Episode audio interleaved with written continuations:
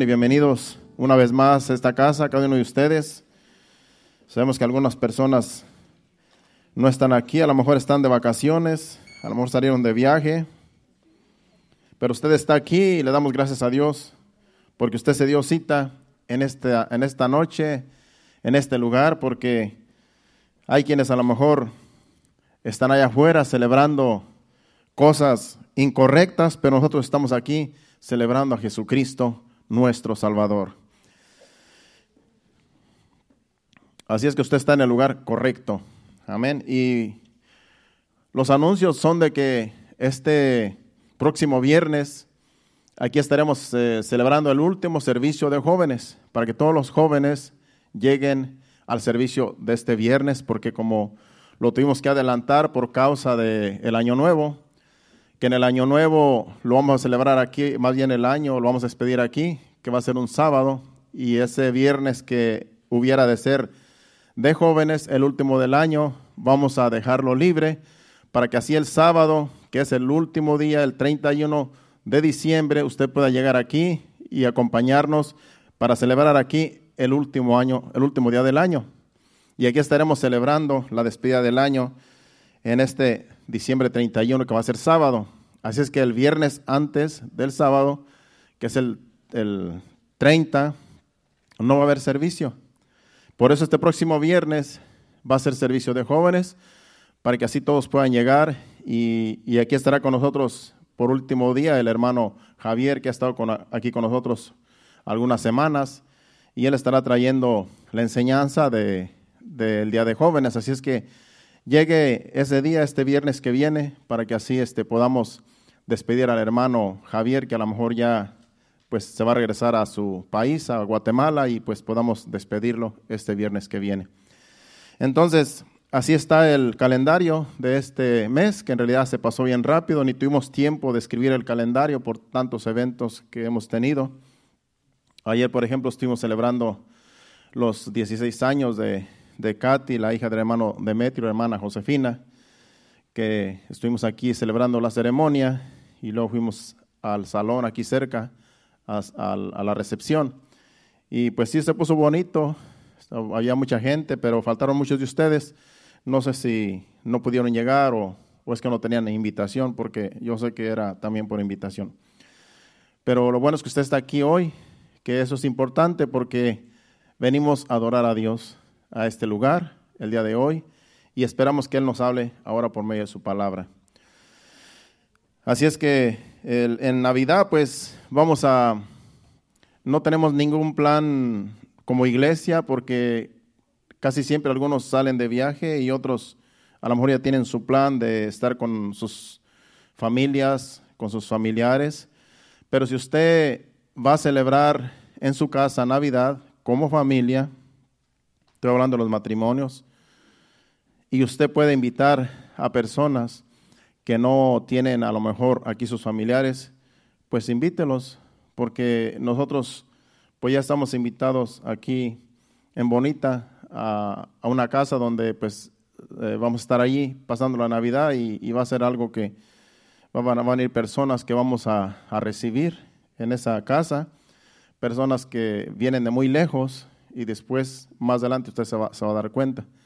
Y vamos a estarlo recibiendo esas personas que vienen de muy lejos eh, en, ese, en ese hogar. Y es por eso que vamos a estar celebrando Navidad, no en nuestra casa. Si, vieras, si fuera nuestra casa, habíamos de invitar a algunos de ustedes, pero no vamos a estar en nuestra casa por el hecho de que vamos a estar eh, recibiendo a personas que vienen de muy lejos a visitarnos. Pero las demás familias, si usted va a hacer una fiesta, una reunión, una cena, invite a los que no tienen a lo mejor aquí familia, que están en, sus países, y, y, así pues para que también ellos disfruten de una familia, ¿verdad? Una cena navideña en, en alguno de los hogares. Así es que esa es la razón por la cual este, nosotros no, no vamos a invitar a mi casa porque no vamos a estar en mi casa. Entonces, para la próxima, pues ya serán otros planes para el próximo año, si Dios lo permite, y estaremos todavía aquí. Eh, así va a ser, así es que haga sus planes. El, el, último día del año, pues sí estaremos aquí preparando alguna cena para pasar aquí el último día del año, la última noche, en alabanza, en adoración, y vamos a tomar un receso después de la enseñanza, y después vamos a regresar de nuevo a despedir el año aquí con alabanza, con adoración. Pero en ese receso, pues vamos a, a tener algunos alimentos que esperemos que vayamos a preparar. Si nadie está dispuesto a preparar esos alimentos, pues yo creo que mi esposa y yo los prepararemos. Así es que voy me voy a hacer responsable, porque sí, este, pero si alguien nos puede ayudar y, podemos combinarnos ese día, pues podemos hacer algo, alguna cena en especial el día 31 de diciembre aquí. Ahí estaremos hablando con algunos de los servidores. Bueno, pues vamos a la enseñanza del día de hoy, porque es una enseñanza interesante, ya que estamos en estas fechas de Navidad y, pues siempre Dios nos inspira a traer enseñanzas que tienen que ver con la temporada, con las cosas que nos rodean, con tradiciones que la gente celebra por costumbre, pero hoy Dios nos va a hablar verdaderamente qué es lo que importa en estas fechas. Y yo le puse por título a la enseñanza, lo que verdaderamente importa. Ese es el título de la enseñanza. Lo que verdaderamente importa. Vamos a Mateo capítulo 13, versículos 44. Solamente el versículo 44 vamos a leer de Mateo capítulo 13. Y dice, además el reino de los cielos es semejante a un tesoro escondido en un campo el cual un hombre halla y lo esconde de nuevo, y gozoso por ello va y vende todo lo que tiene y compra aquel campo. Eso es lo que dice el versículo 44 de Mateo capítulo 13.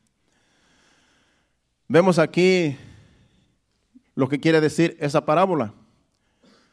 Dice que un hombre encuentra un tesoro en un campo, pero ¿qué es lo que importa de acuerdo al, al título que yo tengo aquí que escribí.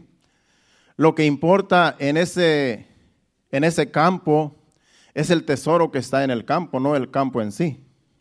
El campo en realidad no debe haber sido bueno, puede haber sido un campo que no era bueno para cultivar, puede ser algún campo montañoso, rocoso, pero este hombre, según esta parábola, encontró un tesoro en ese lugar, en ese campo.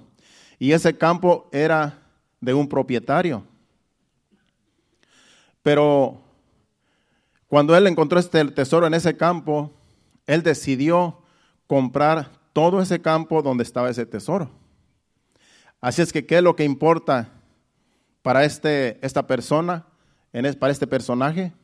Lo que importa es el tesoro que está en el campo, no el campo en sí. Entonces la persona que vendió el campo porque esta persona en esta parábola dice que fue y compró el campo. Dice, además el reino de los cielos es semejante a un tesoro escondido en un campo, el cual un hombre halla y lo esconde de nuevo y gozoso por ello va y vende todo lo, todo lo que tiene y compra aquel campo. Él va y vendió todo lo que tenía porque ese campo costaba a lo mejor mucho dinero.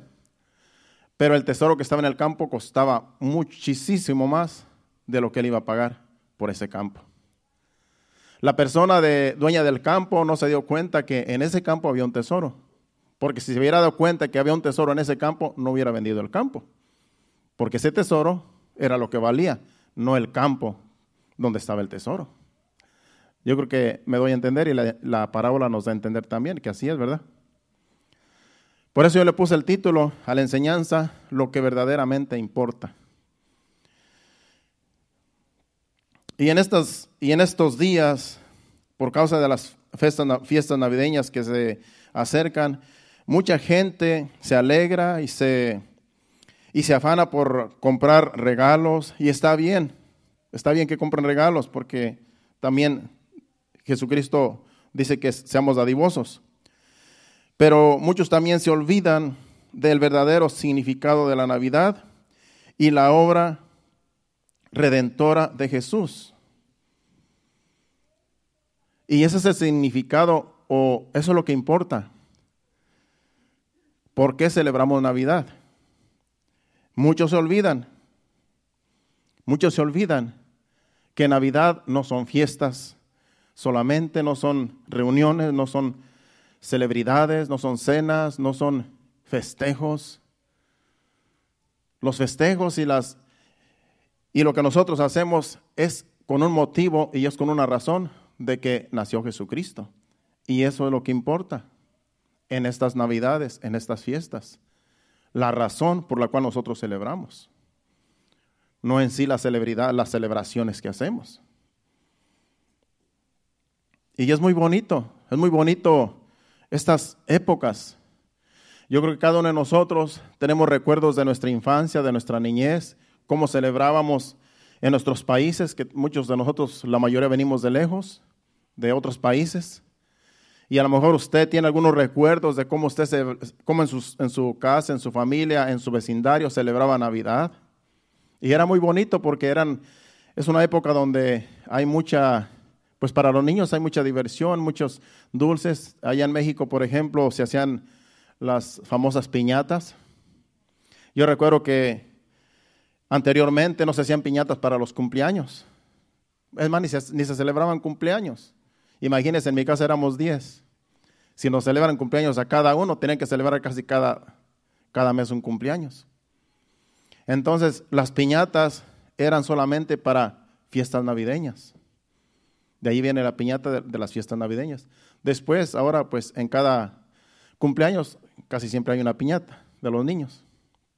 Pero en mis tiempos era solamente para tiempos de Navidad. Y era muy bonito porque la piñata no era una caja, la piñata no era de cartón, como ahora las venden, las, los compran en las tiendas. En ese tiempo las piñatas eran un cántaro, eran de, eran de barro, y, y pues este, se oía pues cuando le daban duro, pues tronaba, y zas, se rompía el cántaro. Ahora la caja hay que darle muchos golpes, hay algunas cajas que están curiosas y al último lo que hace uno es romperla con la mano porque el palo no, la rompe, solamente la, la está mayugando.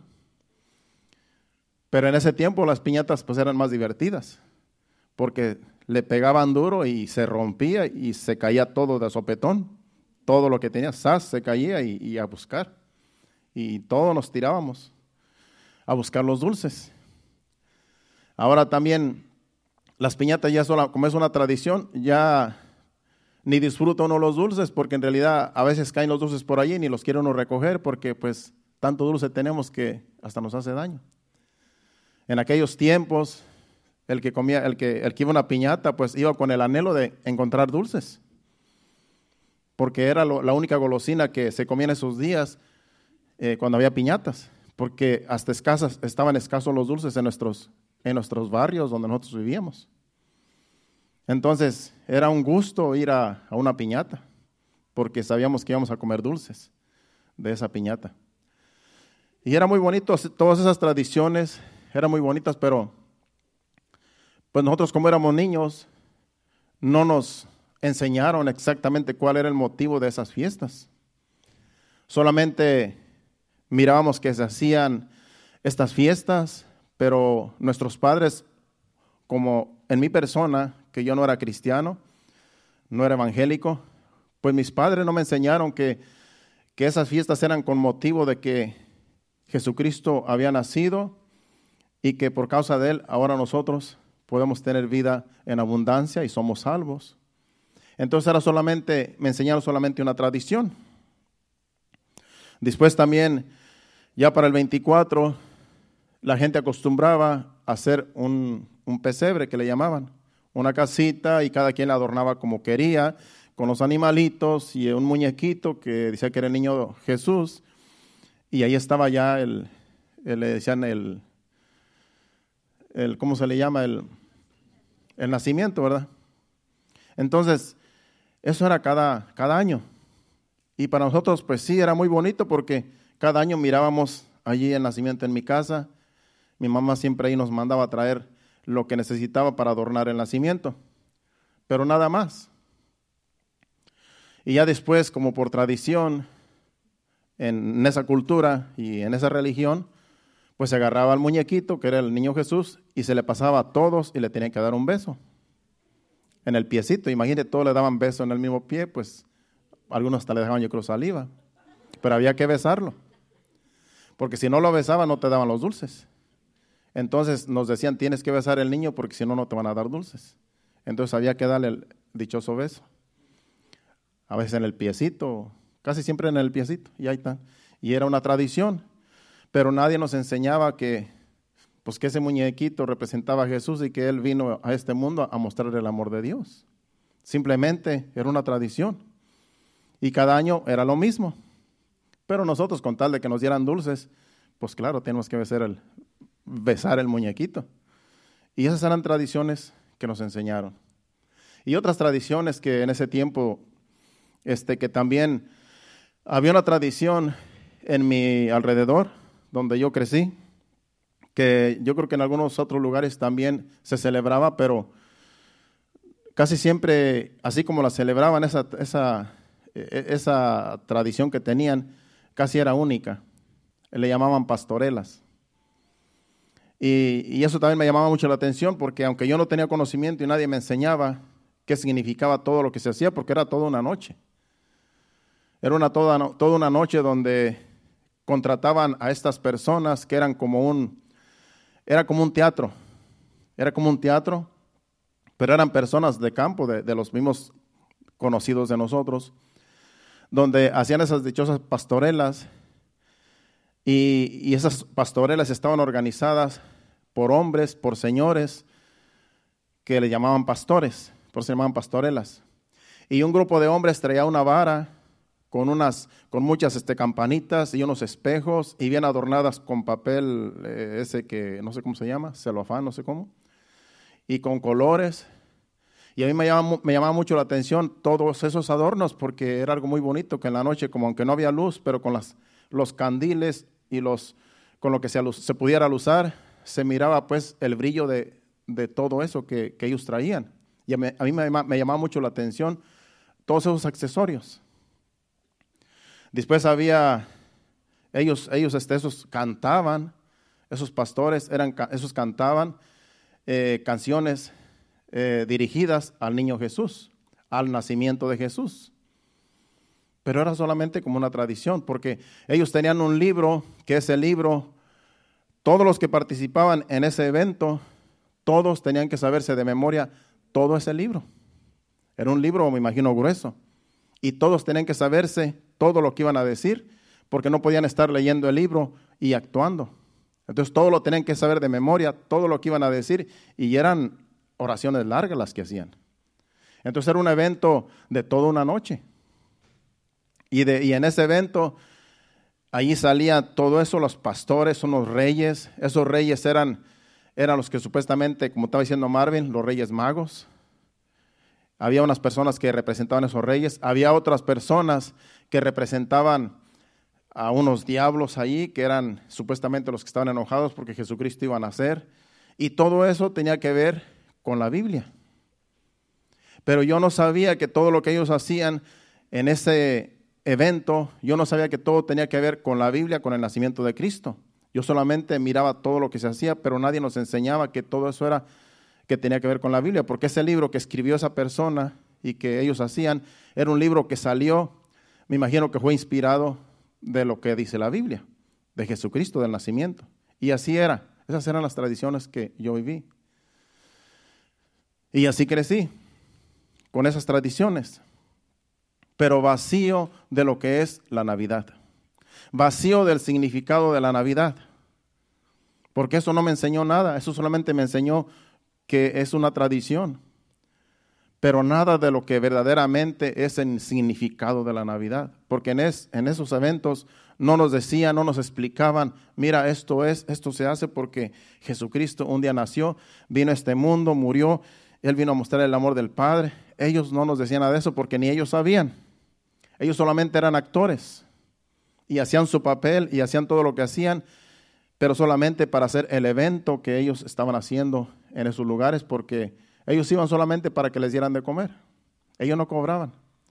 Donde quiera que ellos llegaban, solamente les hacían una cena, ahí comían de todo y pues sí, también tenían su, su alcohol.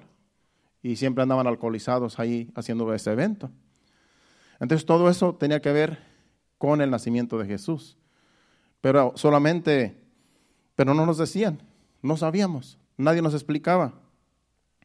Entonces eso fue, eso fue mi infancia. Y por cuanto de niño mis padres pues no me enseñaron las escrituras y, que todo eso se hacía con el motivo de la Navidad de Jesucristo, de su nacimiento, pues yo vivía en, ignorancia. Yo no conocía lo que es la Navidad, de lo, de lo que es el significado de la Navidad, por cuanto no me enseñaron las escrituras. Pero es muy importante enseñarle nosotros las escrituras a nuestros hijos para que no sean ignorantes de lo que a veces hacemos aquí, de los eventos que hacemos. Tenemos que enseñarles por qué se hacen los eventos para que nuestros hijos no ignoren lo que aquí se hace. Que cuando se hace un evento, que los niños sepan, este evento se hace porque así sucedió. Si es de cuando Jesucristo resucitó, este evento se hace porque Jesucristo una vez murió, lo crucificaron, pero resucitó también. Hay que decirles de cada evento que se hace, hay que decir el significado de cada evento que hacemos, si es que hacemos eventos aquí en, el altar o en esta iglesia. Porque así, eh, para que nuestros hijos no, no ignoren de por qué se hacen estas cosas. Entonces todo tiene que tener un motivo y una razón. Entonces, como no me explicaron las escrituras, yo no sabía por qué se hacía todo eso. Pero si vamos a 2 de Timoteo capítulo 3, versículo 4 y versículo 5, 14, 15, perdón. 2 de Timoteo 3, 14 y 15. Aquí el apóstol Pablo a Timoteo, él, él dice que, él dice, pero persiste tú en lo que has aprendido y te persuadiste sabiendo de quién has aprendido. Y el 15 dice, y que desde la niñez has sabido las sagradas escrituras, las cuales te pueden hacer sabio para la salvación por la fe que es en Cristo Jesús. A Timoteo de niño le enseñaron las sagradas escrituras y el apóstol Pablo le recuerda y le dice, tú sigue, sigue estudiando las escrituras, síguete preparando para el ministerio, porque desde la niñez tú has aprendido de lo que es las escrituras. En otras palabras, Timoteo no era ignorante de la palabra de Dios, por eso él tenía un ministerio y era un pastor. Porque desde la niñez él había sido instruido en las escrituras. Y es muy importante que nosotros a nuestros hijos los instruyamos en las escrituras para que de grandes no ignoren lo que significa la Navidad, como en este caso, en estas fiestas. Que nuestros hijos no vayan a ser como yo, que nadie me decía por qué se hacían estas actividades y cuál era el propósito y cuál era la razón, sino que nuestros hijos entiendan qué es la Navidad y qué significa para nosotros los hijos de Dios, sus padres, lo que es la Navidad. Es Jesucristo que vino al mundo, que nació. Por eso es muy importante enseñar a nuestros hijos todo lo que es el significado. Pero ¿de quién aprendió Timoteo? Timoteo tenía una madre y tenía una abuela. Y esa madre y esa abuela le enseñaron las escrituras a Timoteo. Por eso Timoteo estaba preparado porque desde niño ellas le instruyeron. Si vamos a, a 2 de Timoteo 1.5, allí dice en ese versículo que su madre y su abuela de ella, de ellos, eh, por eso, de, parte de ellas viene la fe que tiene Timoteo, y es por causa de, que le, fue instruido en las escrituras por medio de estas mujeres. Dice, trayendo a la memoria la fe no fingida que hay en ti, la cual habitó primero en tu abuela Loida y en tu madre Eunice, y estoy seguro que en ti también. Aquí dice este versículo, está diciendo que ellas fueron las las que le instruyeron a Timoteo en las escrituras y de, y de, ellas le transmitieron la fe en Jesucristo a Timoteo, la fe en Dios. Era por eso que Timoteo estaba preparado, porque él conocía las escrituras. No era un neófito, no era un ignorante. Él sabía porque desde niño lo habían instruido. Por eso nuestros hijos, cuando desde niños nosotros los instruimos la palabra de Dios, los instruimos, de grandes pueden llegar a ser siervos de Dios. De grandes ellos pueden ejercer un ministerio, un pastorado, pueden ser evangelistas, pueden ser pastores, pueden ser ministros de Dios en el llamado que Dios les tenga ya preparado. Pero si desde niños nosotros los instruimos, nosotros vamos a ser ejemplo para ellos, para que ellos de grandes puedan ejercer la labor que se les ha inculcado desde pequeños. Por eso no cree usted que estamos perdiendo el tiempo cuando traemos los niños a la iglesia. No estamos perdiendo el tiempo, porque nuestros hijos no son como los que están allá afuera que no los llevan a la iglesia sus padres, porque nuestros hijos son instruidos en la palabra de Dios en este lugar. Y cuando lleguen a grandes, no van a estar ignorantes de lo que son las tradiciones, de lo que son, en este caso, las navidades. Ellos van a saber por qué se celebra Navidad. Y si alguien les pregunta, van a saber responder qué es Navidad, qué significa Navidad. Porque ellos saben. Porque de niños les estamos enseñando. Así que, y en su casa también, no solamente aquí en, la iglesia, no, no sé usted ha tenido a que aquí en la iglesia les van a enseñar a nuestros hijos toda la escritura.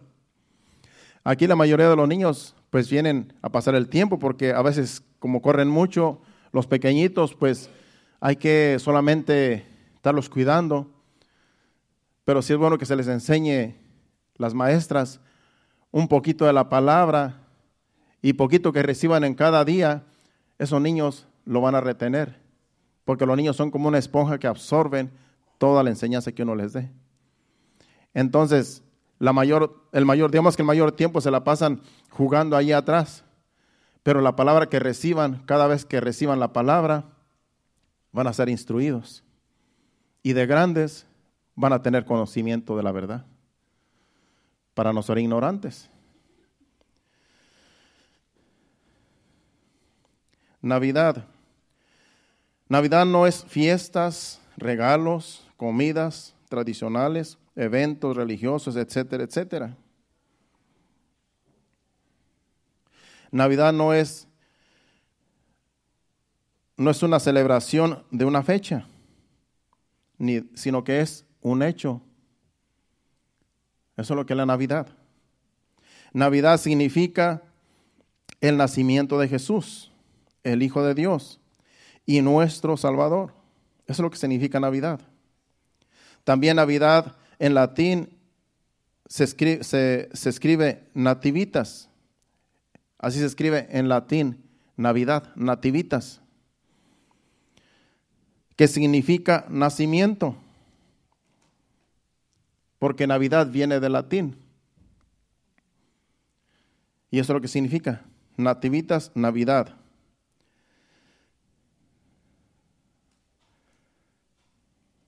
Si vamos a Lucas capítulo 6, 2, eh, versículo 10 y 11, ahí vamos a ver el nacimiento de Jesús. Y ahí dice claramente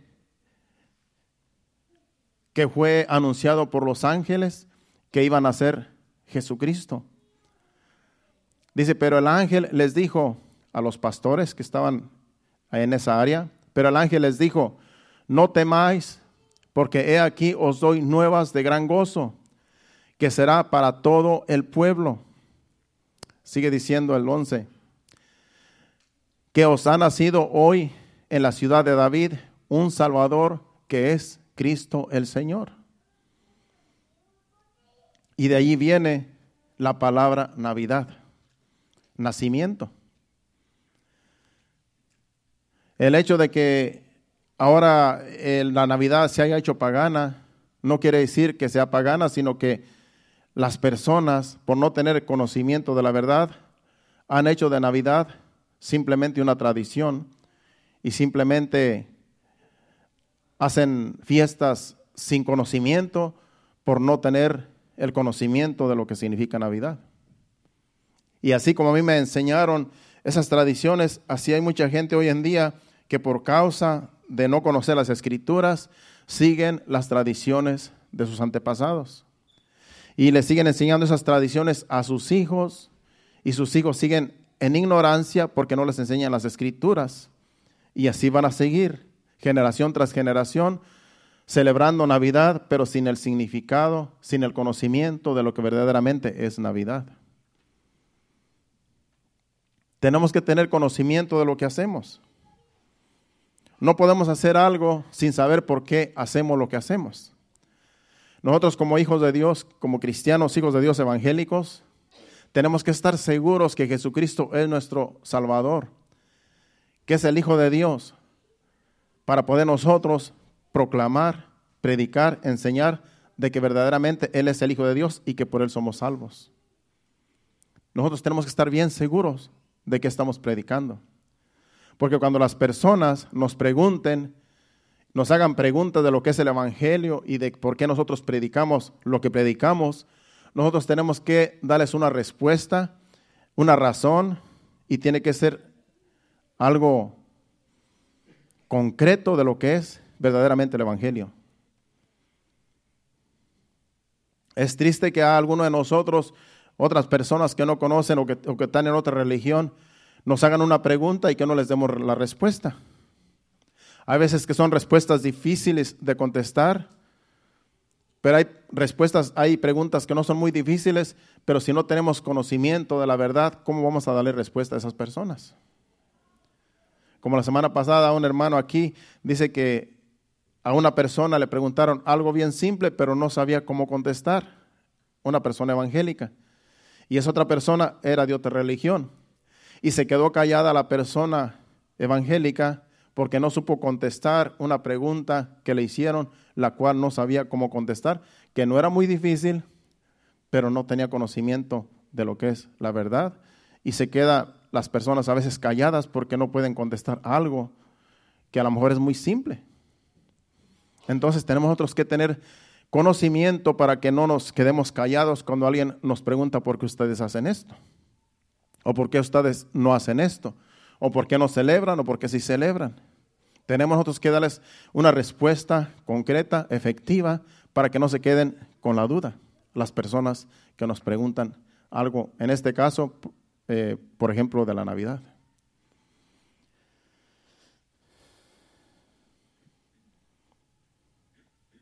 Y hay algunas iglesias cristianas que no celebran Navidad, porque dicen que es de paganos, o sea, de gente pagana, y sabemos que la gente que no tiene conocimiento celebran a su manera, con festividades, tradiciones, como estoy mencionando, y aún con alcohol.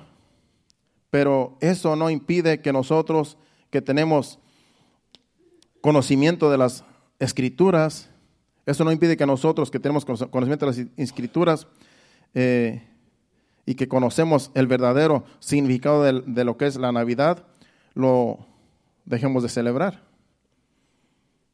No porque unos que son religiosos y que son extremistas no lo celebren, no por eso todos no lo vamos a celebrar Navidad. Porque hay quienes se dejan llevar porque todo el mundo celebra Navidad. Y como todo el mundo celebra Navidad, algunos religiosos, iglesias que, que tienen la verdad, se dejan llevar por la tradición. Dice, porque eso es de paganos. Porque ellos celebran la Navidad con fiestas, con alcohol, con borracheras, con banquetes y ni siquiera saben lo que significa la Navidad. Eso es pagano. Sí, eso ellos lo celebran así. Y es pagano lo que hacen. Pero nosotros que tenemos la verdad, que conocemos el significado de la Navidad, no impide que porque ellos celebran mal a su manera, nosotros ya no lo vayamos a celebrar. Hay que enseñarles más bien lo que significa Navidad. Y que cuando personas que celebran Navidad así sin conocimiento vengan a nuestras reuniones, que tengan el conocimiento de por qué nosotros celebramos Navidad. Que las personas que nos visitan en estos días de, fiestas de Navidad, que podemos darles una palabra, como en este caso, en este, en este, en este momento, de lo que es el significado de la Navidad. Que no son solamente fiestas, que no son solamente tradiciones y que sí, tú no puedes impedir que las personas celebren con borracheras, con, con, alcohol, lo que ellos celebran, pero tan siquiera están celebrando algo. Pero sin conocimiento. Pero si tú y yo tenemos conocimiento de lo que es la Navidad, pues vamos a celebrar, pero bíblicamente, con bases bíblicas, de acuerdo a las escrituras. Ahorita los argentinos están celebrando el campeonato de que fueron los ganadores de la Copa Mundial. Ellos saben lo que están celebrando. Ellos van a celebrar a lo mejor con vino, con todo lo... Se van a dar unas borracheras, a lo mejor algunos de ellos van a celebrar porque ellos saben lo que están celebrando. Están celebrando la copa que ganaron.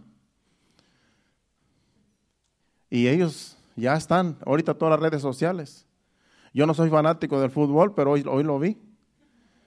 Hoy lo vi y pues siempre como es, yo siempre no soy fanático, pero en casos así de que son mundiales digo, a ver quién va a ganar. Y, y sí lo vi.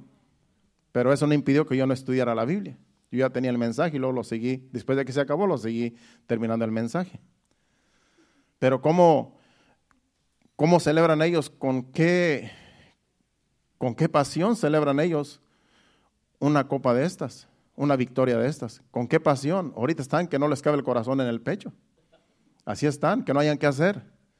Y solamente porque unos jugadores que patean una pelota ganaron un, un, una copa. Solamente ellos.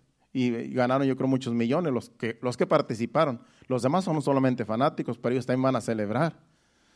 Pero ellos tienen conocimiento de lo que están celebrando. Porque si alguien les dice, oye, es que estás tú celebrando, no, pues que ganamos la copa, aunque ni la hayan ganado. Pero ya se incluyen, porque son argentinos. Si hubieran sido los mexicanos, igualmente, o cualquier nacionalidad. Estamos celebrando el campeonato, estamos celebrando la victoria. Así nosotros, si celebramos a, la Navidad, estamos celebrando a Jesucristo. Tenemos que tener conocimiento de que estamos celebrando a Jesucristo y decirle, mira, tú estás celebrando la Navidad a tu manera y como a ti te enseñaron, pero tú no tienes conocimiento de lo que estás celebrando. Yo sí tengo conocimiento porque yo estoy celebrando a Jesucristo, que nació en un tiempo como este, aunque la fecha no lo sabemos. Pero eso qué importa? Lo que importa es que Él nació en un, en un día porque también de eso se agarran muchos religiosos, que aunque son cristianos y evangélicos, como no celebran Navidad, también de eso se agarran de que, bueno, tú cómo celebras Navidad si no sabes el día. Si no fue ni siquiera el 24, ponle que no sea el 24 ni el 25, a lo mejor un juego un mes diferente al que estamos nosotros celebrando, que es en diciembre. Pudo haber sido en enero, en febrero, en, en la fecha que haya sido y el mes que haya sido. Pero lo importante es que nació. Eso es lo importante. Y eso es lo que celebramos el nacimiento de Jesús, que es la Navidad. Entonces, es bueno tener conocimiento de lo que celebramos para nosotros transmitirle a los demás nuestra victoria, porque eso sí fue una victoria de que Jesucristo haya nacido, haya venido a este mundo. Eso sí es una victoria y eso es una celebración de todo el tiempo. No solamente en estas fechas, sino todo el tiempo nosotros celebramos de que Jesucristo es nuestro Salvador y que Él es nuestro campeón, que Él es nuestro Dios. Y lo vamos a celebrar todos los días, en todas las fechas, no solamente en este tiempo. Pero como muchos aprovechan este tiempo para celebrar Navidad, nosotros también nos unimos, pero con bases bíblicas y para enseñarles a los que solamente celebran por celebrar y con ignorancia lo que verdaderamente significa la Navidad. Jesucristo vino al mundo. Fue anunciado por los ángeles en estos versículos de que iba a nacer. Y eso es la Navidad, el nacimiento. Eso es lo que significa, nacimiento.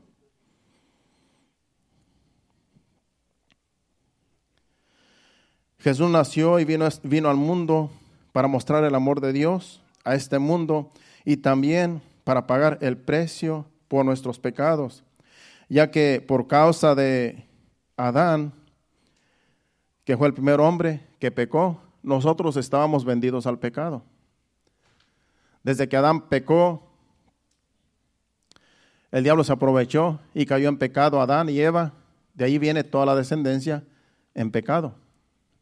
Entonces nosotros estábamos vendidos al pecado, según dice la palabra de Dios en, en una de las epístolas del apóstol eh, Pablo, que escribió el apóstol Pablo. Nosotros estamos vendidos al pecado de tal manera que necesitábamos que alguien nos comprara porque le pertenecíamos al diablo ya que por causa de Adán estábamos vendidos. Toda persona que nacía ya nacía en pecado. Entonces el diablo tenía autoridad sobre las personas y sigue teniendo autoridad sobre las personas que no tienen a Cristo en su corazón. Porque cuando una persona no quiere aceptar a Jesucristo en su corazón, en realidad no es de Dios. Cuando rehúsa aceptar a Jesucristo como su Salvador, esa persona no es de Dios, sino que todavía le está perteneciendo a Satanás porque Satanás es el Dios de este mundo. Entonces, si una persona vive como este mundo y vive con todo lo que este mundo ofrece, deleitándose del pecado, y no queriendo conocer nada de Dios, rehusando recibir el Evangelio, rehusando seguir la salvación, esa persona le pertenece a Satanás, aunque diga que no. En el primera de Juan hay un versículo, creo que es el capítulo 3, no recuerdo el versículo, pero si tú lo buscas ahí dice que hay hijos de Dios y hay hijos del diablo. El otro día lo estaba viendo hace poco porque en una de las enseñanzas quería traer ese versículo. Está por ahí como el versículo 4, el capítulo 3, algo así. Entonces dice el apóstol Juan que hay hijos de Dios y hay hijos del diablo. Entonces hay gente que dice que todos somos hijos de Dios. Y aún muchos líderes religiosos dicen, todos somos hijos de Dios. No, todos somos hijos de Dios. Hay hijos del diablo. Y si tú lo buscas ahí, hermano, el, hermano Victoriano, si tú lo buscas, ahí está, 3.10. En esto se manifiestan los hijos de Dios y los hijos del diablo. Ahí dice claramente con todas sus letras. No hay que quitar, no hay que cambiarle porque eso es lo que dice la Biblia, ni lo digo yo, lo dice la Biblia. En esto se manifiestan los hijos de Dios y los hijos del diablo. ¿Cuáles son los hijos del diablo? Dice, todo aquel que no hace justicia y que no ama a su hermano no es de Dios. Esos son los hijos del diablo. Por eso hay personas que le dicen a otra persona, tú eres un hijo del diablo, cuando son personas malvadas, malas, porque sí, en realidad si no son justos, si son injustos y, no, y tienen odio en contra aún de sus hermanos, ahí dice que son hijos del diablo. Lo dice con todas sus letras. Y es el apóstol Juan, el, el, apóstol del amor, como se le llama.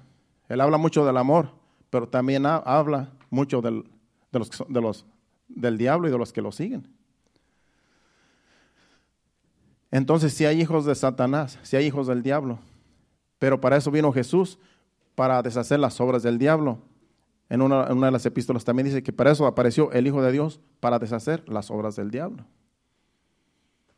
Todo aquel que viene a Jesucristo, todo aquel que acepta a Jesucristo como su Salvador,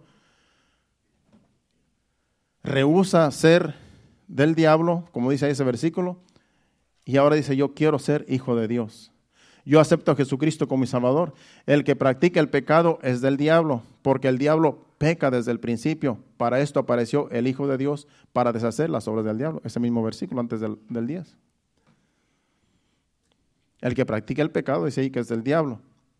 En otras palabras, es hijo del diablo porque practica el pecado, practica las obras de la carne y todo lo que el diablo le dice que haga, todo lo hace porque el diablo es, es que lo maneja como un títere.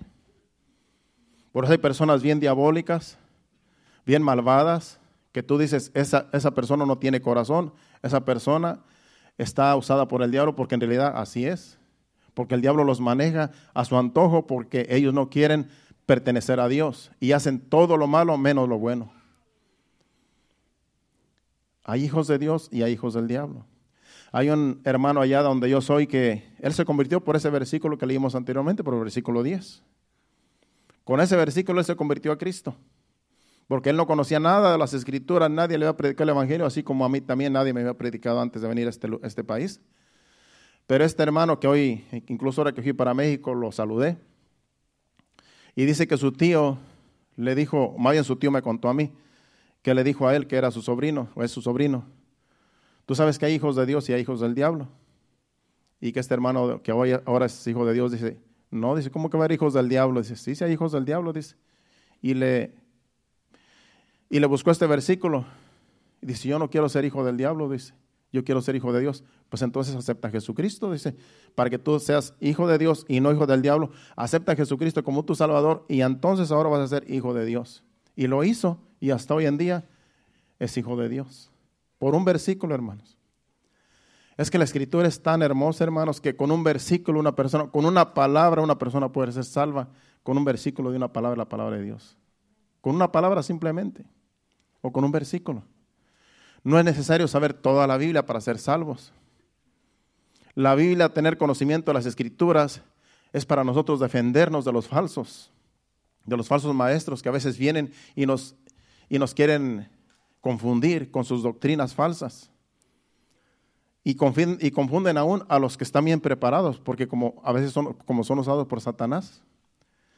Por eso el que esté firme, dice la palabra de Dios, mire que no caiga.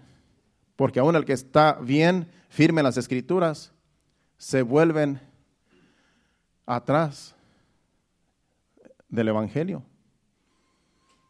Hay algunos que tienen, son tremendos teólogos en las escrituras, conocen bien las escrituras, conocen todos los libros y sabe qué, los engañan. Después uno se da cuenta que ya están en la religión que antes practicaban o que les inculcaron sus padres. Y tú te quedas sorprendido, dices, ¿cómo esta persona que ya tenía sus, su página y enseñaba y, y, enseñaba bien lo que es el verdadero evangelio, cómo ahora se fue otra vez atrás a lo que sus padres le enseñaron? a las tradiciones, a lo pagano, a lo mundano y a lo, y a lo equivocado, a lo que son las escrituras, porque son engañados, porque esas personas que les enseñan tienen un espíritu de engaño. Y tanto son engañados los que enseñan como a los que ellos les enseñan, porque están engañados y creen que están bien. Así que el que piense estar firme, mire que no caiga. 1 eh, Corintios 10, 12. No podemos decir Nadie me va a engañar. Yo tengo la verdad y nadie me va a engañar porque el que mire que está firme, mire que no caiga. El que cree que, lo sabe todo, mire que no caiga. Muchas de las veces creemos que sabemos mucho y decimos, de aquí nadie me mueve. Pero tenemos que tener comunión con el Espíritu Santo, como el mensaje tremendo que trajo Marvin el viernes, Marvin Salazar. Tenemos que estar bien seguros de quiénes somos en Cristo Jesús y no dejarnos engañar por los falsos. Porque hay gente bien astuta y hay gente bien astuta que se deja usar y tú piensas que son usados por Dios y no son usados por Dios. Y a veces hacen cosas que dicen que es Dios en ellos y no es Dios en ellos, es un engaño. A mí me, yo llegué a ver muchas cosas años pasados, hace muchos años atrás, en el inicio de mi conversión. Yo me di cuenta quiénes eran falsos desde un principio. Había veces que, estaba en duda y había veces que, porque también nos enseñan de que no tienes que juzgar, que a poco blasfemas con contra el Espíritu Santo si tú dices que eso no es de Dios. Y a veces se queda uno que lo cree uno porque dice, no, pues sí, él lo dijo, pero a veces son mentirosos. Y no tenemos que dejarnos engañar por cosas que hace la gente, que dicen que son, son siervos de Dios, la palabra de Dios no nos puede confundir. La palabra de Dios nos afirma de quiénes somos en Cristo Jesús. Y las cosas que hacen las personas a veces lo hacen para llamar la atención y para hacerse famosos y para que los veamos como que son los grandes siervos de Dios. Pero en realidad es un engaño. En esos tiempos que nosotros nos convertíamos, teníamos poco de convertidos, cuando habían personas que venían, que supuestamente eran evangelistas, y yo miraba el engaño. Yo miraba que era puro engaño, era, puro, era pura falsedad. Pero uno no puede decir nada porque uno está empezando y uno es solamente un miembro y tú no puedes confrontar a esas personas porque en realidad no tienes ni voz ni voto en esas, porque apenas estás empezando. Pero uno sí se queda con eso de que esto no está bien. Esto no me parece que sea de Dios. Entonces no, dejemos, no nos dejemos engañar por cosas que alguien hace o dice que es Dios en ellos y que en realidad no es Dios. Hay, a unos días atrás me han estado llamando de que personas que, que yo los conozco y quieren venir aquí, como quieren venir aquí a que yo les dé parte, pero no. Yo sé quiénes son. Eh, tengo como unas dos llamadas por ahí. Pero yo sé quiénes son. Y no puedo yo darles la parte a personas que yo conozco que en realidad no son, no son verdaderos. Porque entonces van a corromper la iglesia que ahorita está recibiendo la enseñanza. Porque la palabra de Dios es la que cambia, es la que nos transforma. No lo que vemos, no lo que alguien hace. Porque hay gente que, que hace hasta magia y tú te quedas con la boca abierta. ¿Cómo lo hizo? Pues son usados por el diablo. Pero aún en los púlpitos hacen cosas que tú te quedas como que, como que es de Dios y no es de Dios. Recuerdo una, una anécdota de una vez que vino un evangelista, supuestamente, y dice que tenía la unción de Dios. Y andaba ahí haciendo su show. En ese tiempo era una iglesia pequeña donde nosotros empezamos. Y andaba ahí haciendo su show y que no sé qué. Y luego agarra su, su saco y me lo echa encima dice, recibe una doble porción. Y él quería, yo creo que yo me cayera al piso revolcándome, yo no sentí nada. Yo simplemente me quedé con el saco, que yo, yo quedo con este saco aquí.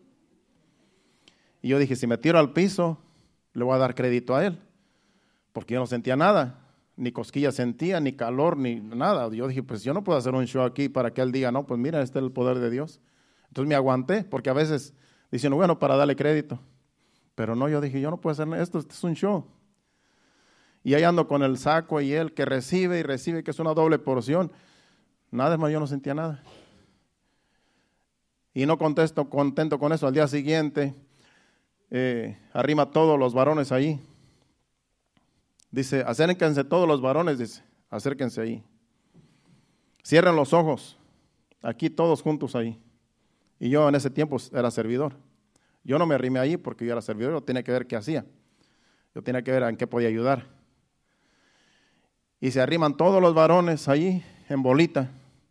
Entonces él llega y él tenía esa forma de decir touch, touch, touch. En otras palabras, que lo, que lo tocara el Espíritu Santo. Y touch, touch, touch. Él, fuera, él era el que estaba touch, touch. Porque llegó y los empujó. Los empujó. Literalmente los empujó. Yo lo estaba viendo, pues yo estaba a un lado. Entonces imagínate que están todos parados y dice, cierren los ojos levanten sus manos, no miren a nadie. El Espíritu Santo ahorita los va a tocar. Él fue el que los tocó. Y empujó al primero, a los, a los primeros que estaban enfrente, los empujó. Y los primeros que empujó se fueron encima de los otros. Y fueron como unas fichas de dominó. Y todos se cayeron.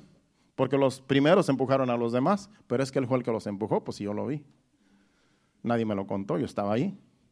Dije, este es un truco, pues así está yo. Imagínate que aquí le digo, todos los varones vengan para acá, eh, cierren los ojos, empujo a uno y, ya cuando abren los ojos, mira, todos nos caímos. Pues sí, porque pues yo los empujé y los demás tumbaron a los otros. Se hizo un caidero ahí encima de otros, ahí nos encima de otros. Dije, eso no es el poder de Dios. Eso fue lo primero que yo vi de una persona engañosa. Y de ahí para acá yo siempre estaba con los ojos abiertos cuando venía alguien. Porque yo quería Dije, si es el poder de Dios, ni siquiera los tienen que tocar. Y yo sí he visto el poder de Dios, yo no digo que no. Yo he visto el poder de Dios, que sin la persona ser tocada cae al piso. No diga usted que yo soy un incrédulo, yo creo en muchas cosas, yo creo en todo lo que Dios puede hacer, pero hay cosas que son de falsos. Y hay que tener mucho cuidado, porque en estos tiempos que estamos viviendo, hay mucha gente falsa que nada más está aprovechando del pueblo de Dios para engañarlo y para sacarle provecho. Y nosotros como pastores tenemos que tener mucho cuidado porque le damos lugar a una persona que ya sabemos que no está bien, que, solamente saca provecho, olvídate, haz de cuenta que dejamos meter a un demonio dentro de la iglesia y, va a ser un desastre. Entonces tenemos que tener mucho cuidado. Dios nos mandó a cuidar la grey. Jesucristo le dijo a, Pedro que cuiden de la grey. También al apóstol Pablo, eh, Pedro, perdón, les dice a los líderes, cuiden de la grey, cuiden del rebaño, porque van a venir hombres disfrazados de ovejas, pero son, en verdad son lobos rapaces, que no van a perdonar el rebaño, le van a sacar provecho y lo van a destruir. Por eso Dios nos ha mandado a, los pastores y a los servidores a cuidar el rebaño que Dios nos ha puesto en nuestras manos, porque el diablo no perdona nada. Y así como ese ejemplo, hay muchos que podríamos contar, y a lo mejor usted también ha escuchado o ha visto. Por eso tenemos que tener mucho cuidado, hermanos. Así que dice, guardaos de los falsos profetas que vienen a vosotros con vestidos de ovejas, pero dentro, por dentro son lobos rapaces, Mateo 7:15. Tenemos que cuidarnos de personas así. Mayormente en estos tiempos que dijo Jesucristo, que dijo el apóstol Pablo también a Timoteo, que en los posteriores tiempos va a haber personas maestros falsos y profetas falsos, disfrazados, y no van a perdonar el rebaño. Así es que ayudémonos los unos a los otros, pero usted tenga conocimiento de las escrituras, sepa lo que usted es en Cristo Jesús, quién es usted en Cristo Jesús, y lo que usted practica tiene que ser de acuerdo a la Biblia. Lo que usted le han enseñado, usted puede decirle a otra persona, yo creo en la Navidad, yo creo en, celebro la Navidad porque la Navidad quiere decir que Jesucristo vino a este mundo a morir, nació, vino a mostrar el amor del Padre, murió en la cruz del Calvario y estamos esperando su venida, porque así lo dijo Él. Cuando tú le respondes a una persona así, con estas verdades, la persona no tiene que decir nada, porque es la verdad. Es lo que dice la Biblia. Y mientras tú, mientras tú enseñas la Biblia, enseñas las escrituras, nadie te va a poder contradecir, porque contra la palabra de Dios nadie puede. El diablo ha intentado, pero nunca ha podido violar las escrituras, porque ya está escrito lo que Dios dijo en su palabra, y así como Dios dijo, así es. Aunque vengan engañadores, aunque muchos se aprovechan y tuercen la palabra, pero cuando tú tienes conocimiento, no hay quien te engañe. Así es que estudia la palabra, hermanos, estudia la Biblia, para no tener ignorancia, sino tener conocimiento de la verdad. Y en estas fechas de tradiciones, usted sepa qué es lo que usted celebrando, está celebrando. Usted debe de tener conocimiento de las escrituras para contestar preguntas que le puedan hacer de lo que es la Navidad. Nos ponemos de pie, le damos gracias a Dios por su palabra, pasen al altar para despedirnos. Y eso es lo que importa. Lo que verdaderamente importa es tener conocimiento de la Navidad. Eso es lo que importa, tener conocimiento de la Navidad tener conocimiento de las escrituras, eso es lo que importa, porque así como tú aprendes, así como Dios te enseña, así tú vas a enseñar a otros, y eso es lo que importa, tener conocimiento de lo que tú festejas, de lo que tú celebras.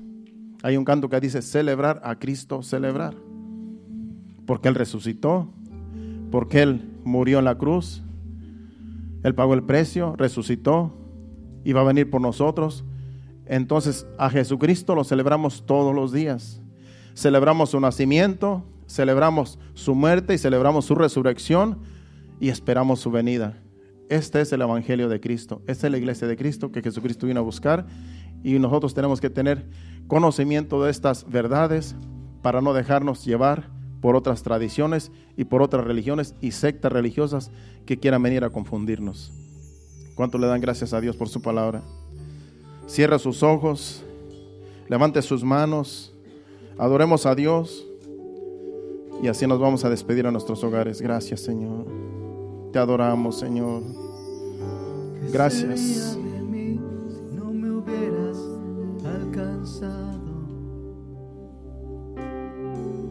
¿Dónde estaría hoy si no me hubieras perdonado?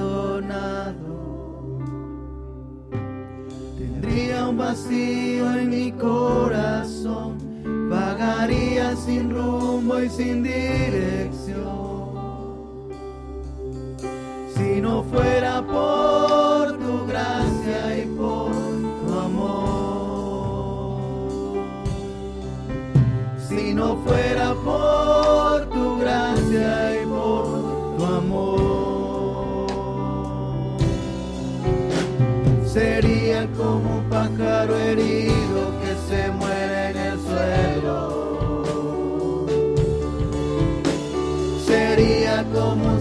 un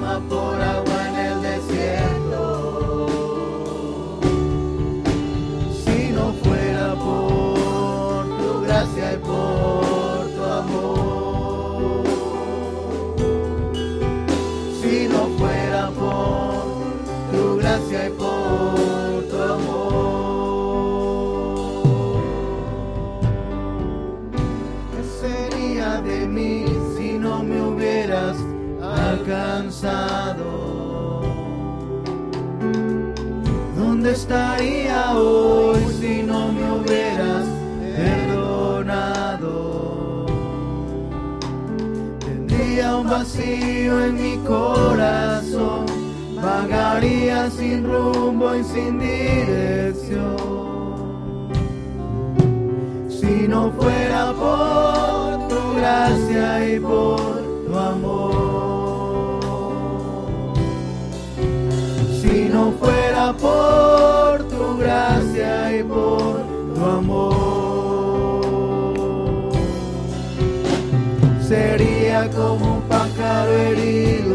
Se muere en el suelo.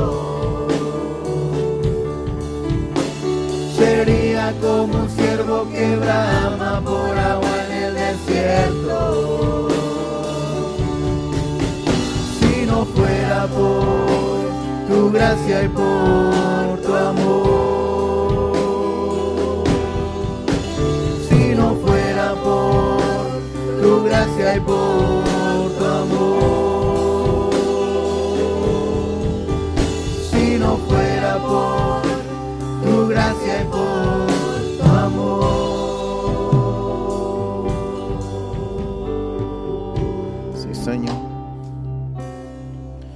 gracia, tu amor, Señor.